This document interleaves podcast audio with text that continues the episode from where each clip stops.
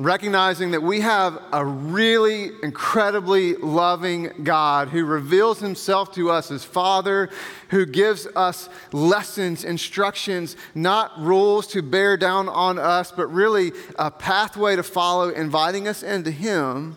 That we can experience all that He wants for us and live into all that He wants to do through us.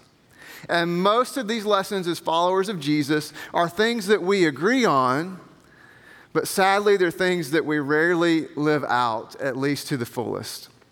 And we're going to start today talking about friendship. Now, all of us agree that we want friends, we need friends, we're created for friends.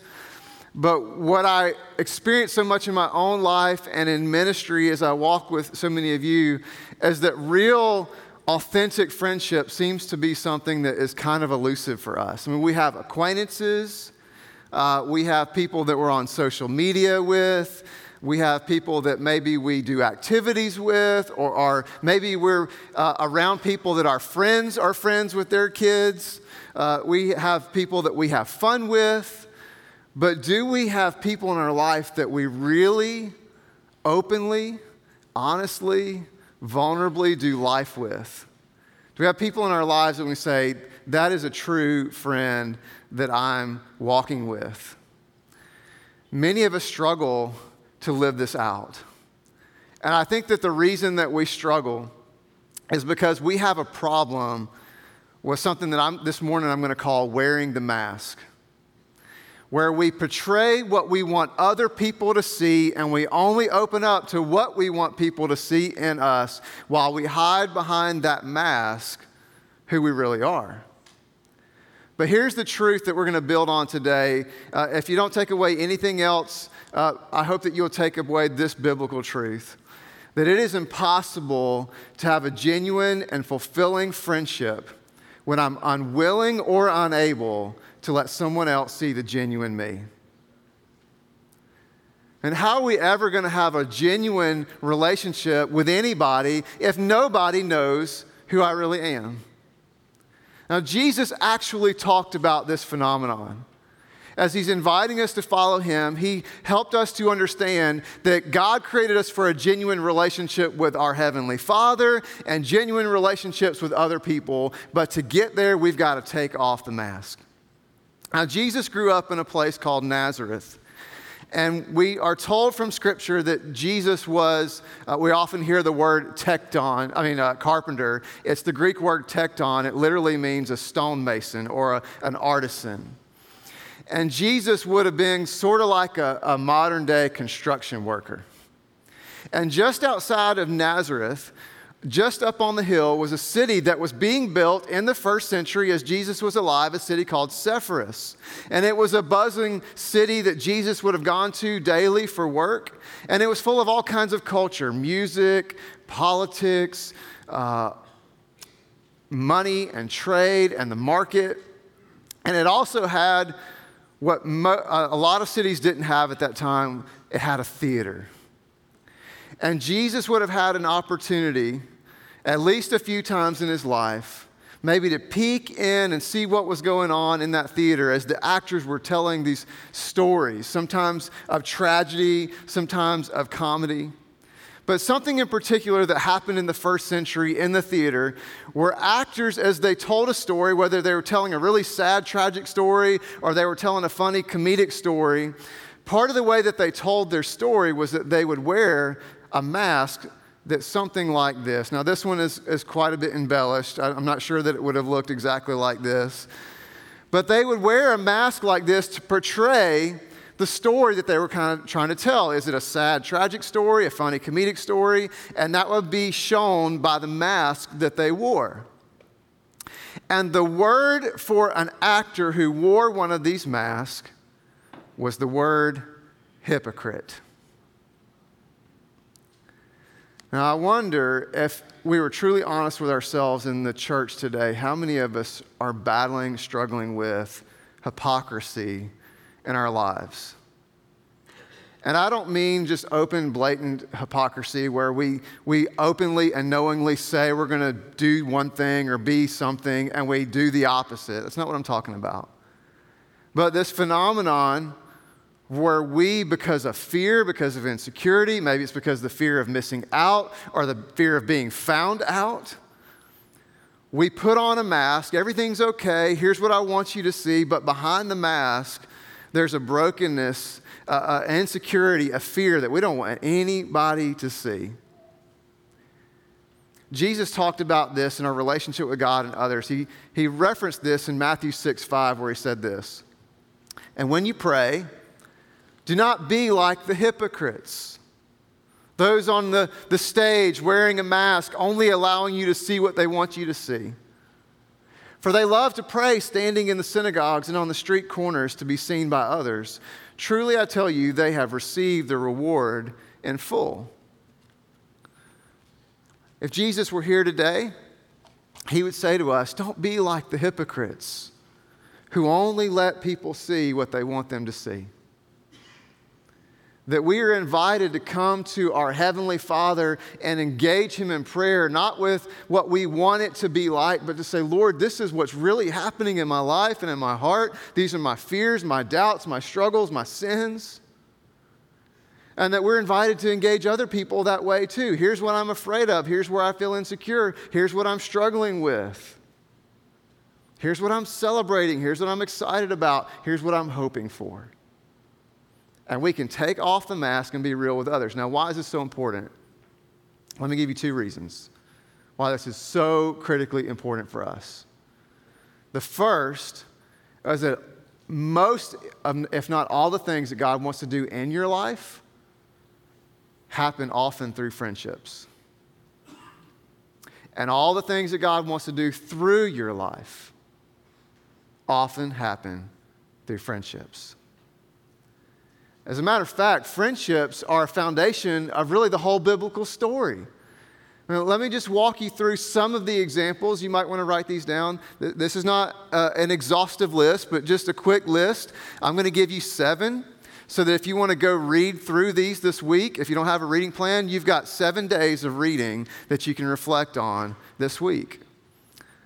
In Genesis chapter 2, verse 18, as God has created everything, he looks at the man that he's created and he says, Wow, this is all very good, but you know what? It is not good that the man should be alone.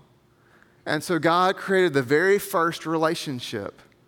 We often talk about it in the context of marriage, but we forget that the foundation of that marriage was a friendship between two people.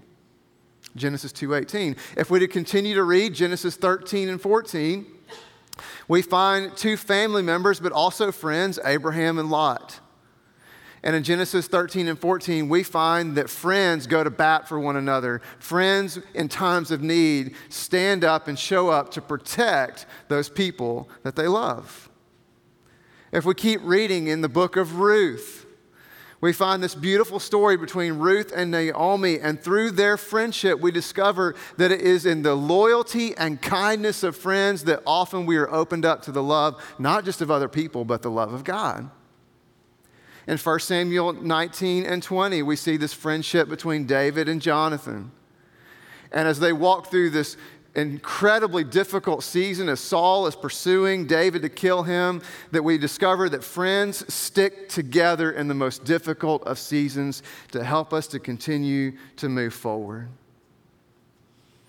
As we keep reading, if you look at uh, John chapter 11, we see Mary and Martha and Jesus, and they're grieving the loss of their loved one, Lazarus. And we discover that in times of grief, friends are present with each other. Not to fix it, but just to be with each other. If we keep reading in the book of Romans, Paul is writing a letter to the church in Rome. And in that letter, uh, let me find the, the scripture reference here so you can write that down. Romans chapter 16, verse 3 and 4.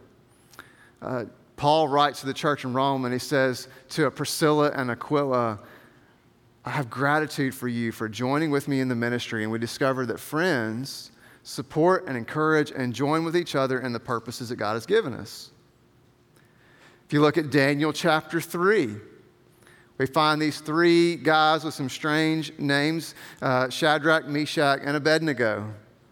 and they're thrown into the fire together, and we discover that friends don't let friends give up on the calling that God has for them when the heat gets turned up.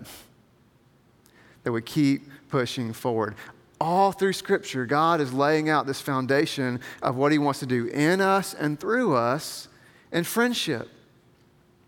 So, what is it exactly that God wants to do in us and through us? Well, I want to offer you just a couple of things. Uh, we're going to uh, walk through the book of Proverbs, and I would love to encourage you to read through Proverbs. Here's a quick little tip. Uh, in most months, some months have 31 days, but most months, at least half the months have 30 days. If you read one proverb a day, there's 30 of them, then you can read through the book of Proverbs every month. Life lessons for us to live by. And in the book of Proverbs, it lays out for us what it is that God wants to do in us and through us and friendship. Here's the first one is that friends shape us. They shape us. Look at Proverbs 13 20. Walk with the wise and become wise, for a companion of fools suffers harm. In other words, those who I allow in my life will give direction to my life. And the writer of Proverbs says if you want to live a life that is wise, following the path of God and his life lessons and experience all that God wants for you, all that he wants to do through you, then surround yourself with wise people. But the opposite is also true. If we surround ourselves with fools, with those who turn away from the life and the path that God has for us, we will tend to find ourselves with all kinds of self inflicted wounds.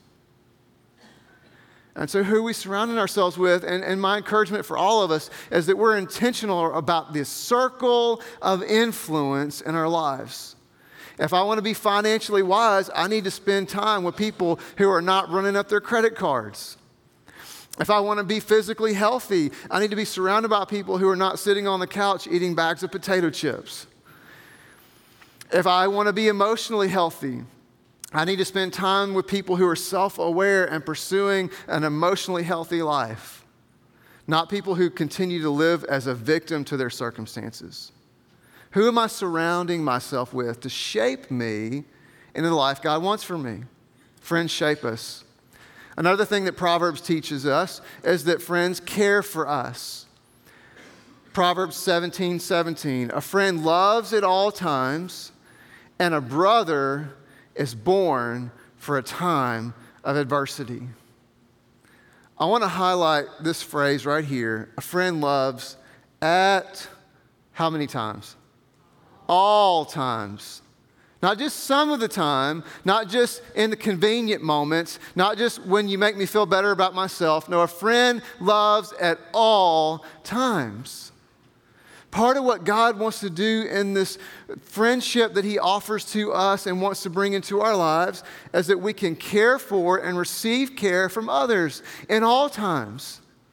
That we celebrate with each other in the good times. Nobody wants to celebrate alone that we're present and we get to rejoice with each other and we're always watching out for that, that problem of envy in our lives that prevents us from really celebrating with others, that we can rejoice when other people win. But we're also present in the hard times, encouraging each other, supporting each other, just being present with each other when life is difficult. And y'all, th- this is not a want, this is a need. This is part of the DNA of how God has created us that we are to care for and receive care from each other. Something else Proverbs teaches us that friends do friends challenge us. Proverbs 27 6. Wounds from a friend can be trusted, but an enemy multiplies kisses. If we were to take the wisdom of Proverbs, we need to watch out for the friends who only offer flattery in our lives. Do I have a true friend who challenges me from time to time in life? See, a friend will not look at your life or mine and see something that's harming me and or others and turn a blind eye. That's not love. That's indifference. When a friend looks into our lives and they see that there's something, there's a, a wound, there's a thorn, there's a, a poison in our lives, they speak in love to us that we might experience healing and move forward and not get stuck in that moment. And friends will challenge us, and, and there's a couple of ways that they'll do this. Sometimes they'll encourage us to pursue the good. They'll push us forward. They'll, they'll speak about things that God is calling us to, and they'll speak into. I see God doing this in your life. I see God calling you to this thing. I see this in you. You should pursue this. And sometimes they'll speak against the evil in our life, where not judgment, not not looking at you as if they're better, but walking with you and realizing, you know what, this is not what God wants for you. I can see the heartache and the pain that this is creating or it's going to create in your life. And they'll warn us against those things, challenging us to step into what God wants for us. And then finally, really an all encompassing rule of friendship. We stay in that same chapter, Proverbs 27 17, is friends and prove us. As iron sharpens iron, so one person sharpens another. And this is so key to friendship.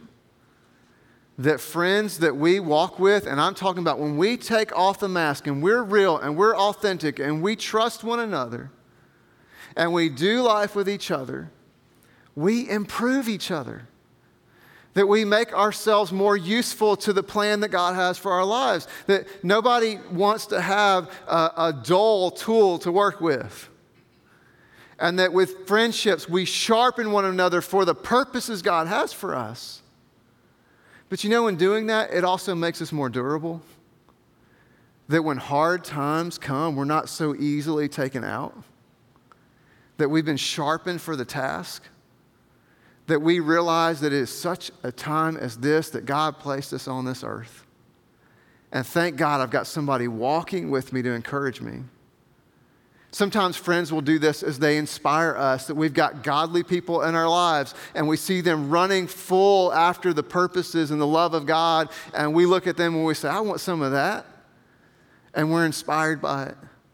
Sometimes we see it as, as friends like we see with Shadrach, Meshach, and Abednego. They bond together and they encourage and they push each other that, yeah, the fire's getting hot, but we don't give up. We keep moving forward and we push each other on.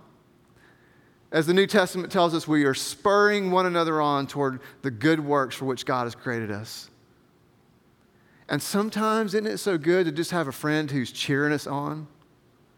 As we're pursuing what God has for us, as we're trying to pursue a godly marriage, trying to pursue a godly financial world, trying to pursue a godly professional life, trying to pursue godly parents, trying to pursue godly uh, education or whatever it is where God has planted us at the moment, trying to do that God's way. Isn't it good to have a circle of friends who are cheering us on, encouraging us?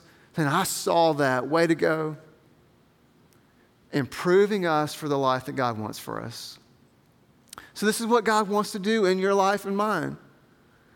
God wants to shape us. God wants to care for us. God wants to challenge us. God wants to improve us. And so much of the time, the way He does that is He brings people into our life, the people of God, for other people of God, to say, Let me draw you into all that I want for you. If that's what God wants to do, and we know that God is faithful, the question really for us to wrestle with is why do we not see that happening more often in our lives? Here's why I think is we're so tempted to wear the mask. Because this is messy. Think about it. As iron sharpens iron, that's not comfortable. That, that's not easy. That, that's difficult and messy and hard.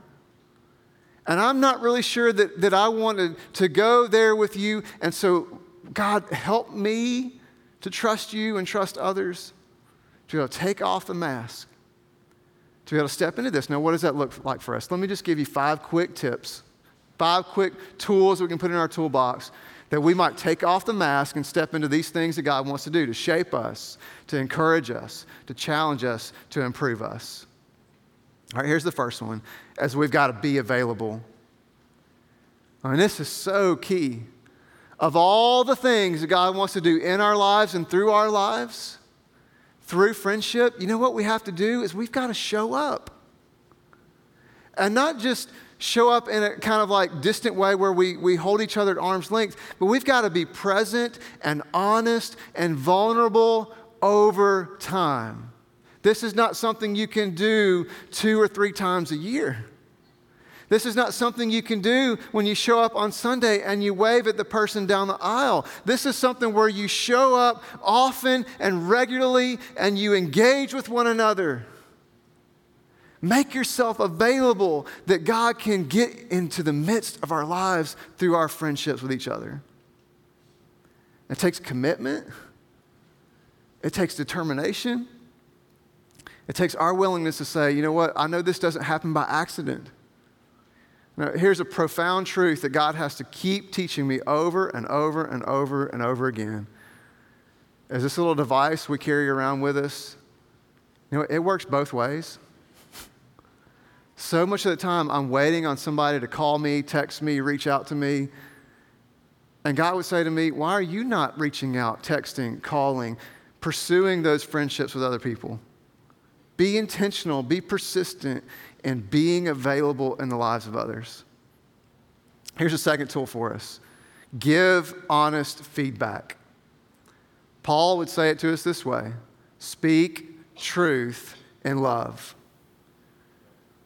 But let me just state the obvious is that you have to speak truth and speak it in love. I think sometimes we speak truth without love, and sometimes we speak deception because we're trying to love.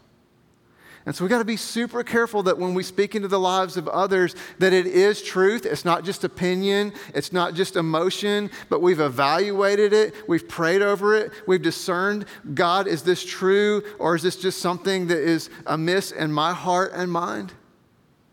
And then I'm going to speak it not with judgment, not with hatred, not with anger, but with love.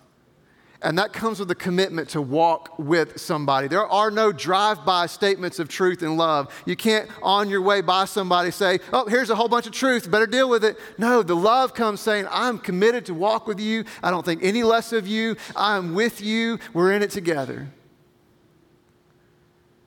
And that we're speaking that, that combo, powerful tool of God truth and love.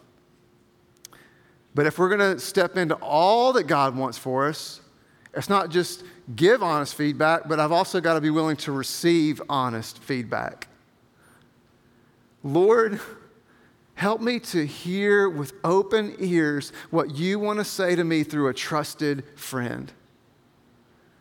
God, somebody who loves me, who's got my back, who's for me, who might see a blind spot in my world, Lord, help me to receive it openly and so there's a couple of things that specifically I want to encourage us to pray for in our friendships.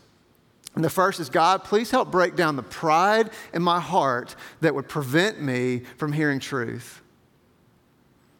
Right? That can be so devastatingly dangerous in our world. When we, we allow ourselves, because of fear or insecurity or arrogance, to not listen to truth that people who love us. I mean, most of the time in my own life, and the people that I walk with, when we head toward disaster, there were all kinds of warning signs from people who love us on the way. But we were unwilling to listen because of pride. So, Lord, break down the pride in me, but also this this is really key. Because not everybody who wants to speak truth in love because we're broken is actually speaking truth, or at least complete truth. Lord, give me discernment to know when it's true and when it's not. Because some of us, from somebody who's had all kinds of good intentions and spoken to our life, we have carried around some pain for a long time because we believe something to be true that wasn't true. Maybe it was emotion, maybe it was opinion, maybe it was heartache from, from the past, and we received it as truth. But if we had prayed in the moment, Lord, help me to discern between what's true and what's not, to carry forward what I need to carry and let go what I need to let go of, many of us would have healthier lives and healthier friendships. Now, it doesn't mean we get angry or, or hold it against somebody, because often we think we're speaking truth. But we forgive and we move on, but we have discernment. And we're saying, Lord, help me to hear the truth and the nuggets of where I need to, to change or move or correct course. But let me let go of all the other. Because here's the thing when I hold on to non truth over time, guess what happens? I eventually stop listening altogether. And so we engage in the lives of others, doing something that, that we talk about with our leaders so often around here is I'm choosing trust over suspicion. I choose to trust that you're for me, you have my best intentions, I'm going to walk with you. A fourth tool for us is to celebrate the good things. That we're intentional about celebrating the good things that God is doing in and around our lives.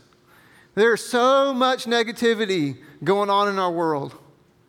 I mean, on Facebook, Instagram, Snapchat, my goodness, on Twitter, right? Like, is anything good on Twitter? Like, it's just like negative, negative, negative all the time. We've got people at work. You know, how many times do people come in our office just to tell us about the good things that are happening, right? How many times do you get that email or that memo or that phone call about the good things? Rarely. It's always about here's a problem, here's a challenge, here's where we messed up.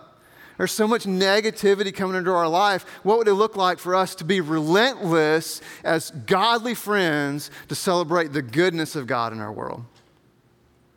And we celebrate, man, here's some great things I saw God do. Here's some great things God is doing. But not only that, but to say, here's some great things that have happened in my life because of you. Thank you.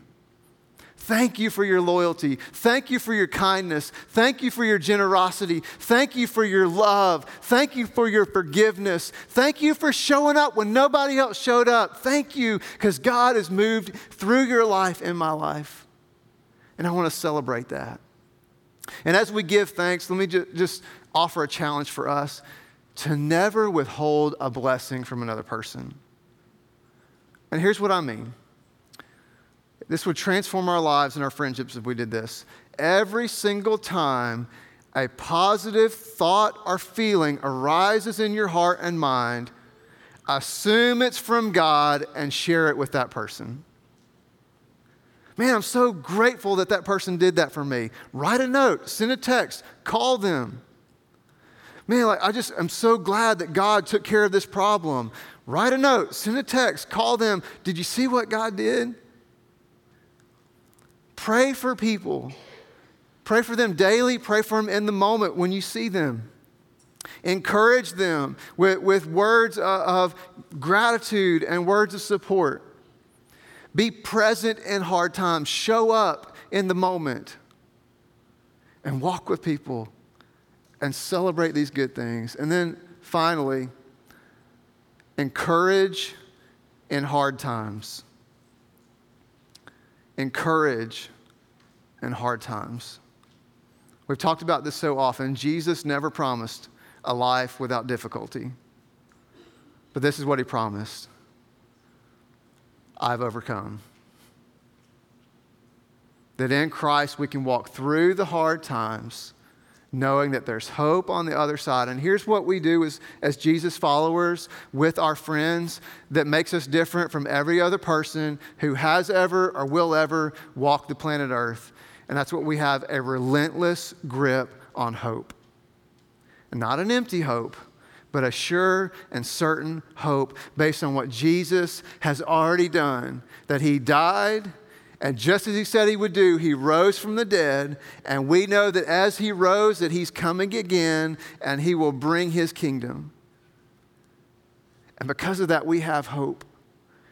And even when, I, I, think probably especially when we don't have the answers to fix somebody's problem, that we can show up and be present with them and encourage them to say, I don't know what's going to happen, but our God is faithful. As we've said before, the best indicator of God's future faithfulness is his past provision. Look at how he showed up then. He's going to do it again. He hasn't changed. And while we're waiting, I'm here with you. And I want to encourage you to not give up. And we can do all of this we can be available. We can be honest. We can humble ourselves. We can celebrate and we can walk with each other and encourage because of what Jesus has done. that Jesus moves in our lives. And here's what he does. Number one is he shows us what friendship looks like. Number two is he transforms our heart that we can actually live this out. And then he gives us a hope to not give up. That's what Jesus does for us. Listen to what Jesus said. This is not going to be on the screen, but John chapter 15, verses 14 and 15. This, these are the words of Jesus to you and me. You are my friends if you do what I command. I've given you these life lessons to follow, to, to, pursue me and to walk with each other, that we pursue Jesus together. You're my friends when you do this. I no longer call you servants because a servant does not know his master's business. Instead, I've called you friends. For everything that I learned from my Father, I've made known to you. You see, Jesus came knowing that the presence, that the voice, that the, the will of God was veiled. And he showed up in flesh and blood to take off that mask, to remove that veil, that we could hear the voice of God, see the face of God, know the will of God. And Jesus came not to put us in our place, but he came to give us grace and mercy to remove us out of where we belong in our sin and give us a hope and a future. And he said, In that, I call you friends. This is what it looks like. And he's calling us to pursue him not because we're so good or that we can figure it out, but because he's made a way. Will we trust God? Lord, my life is okay in your hands. We sang earlier, I'm a child of God. One of the most beautiful verses of scripture, 1 John chapter 3 verse 1. See what love the Father has for us that we should be called children of God. That I am okay in him and I can trust him.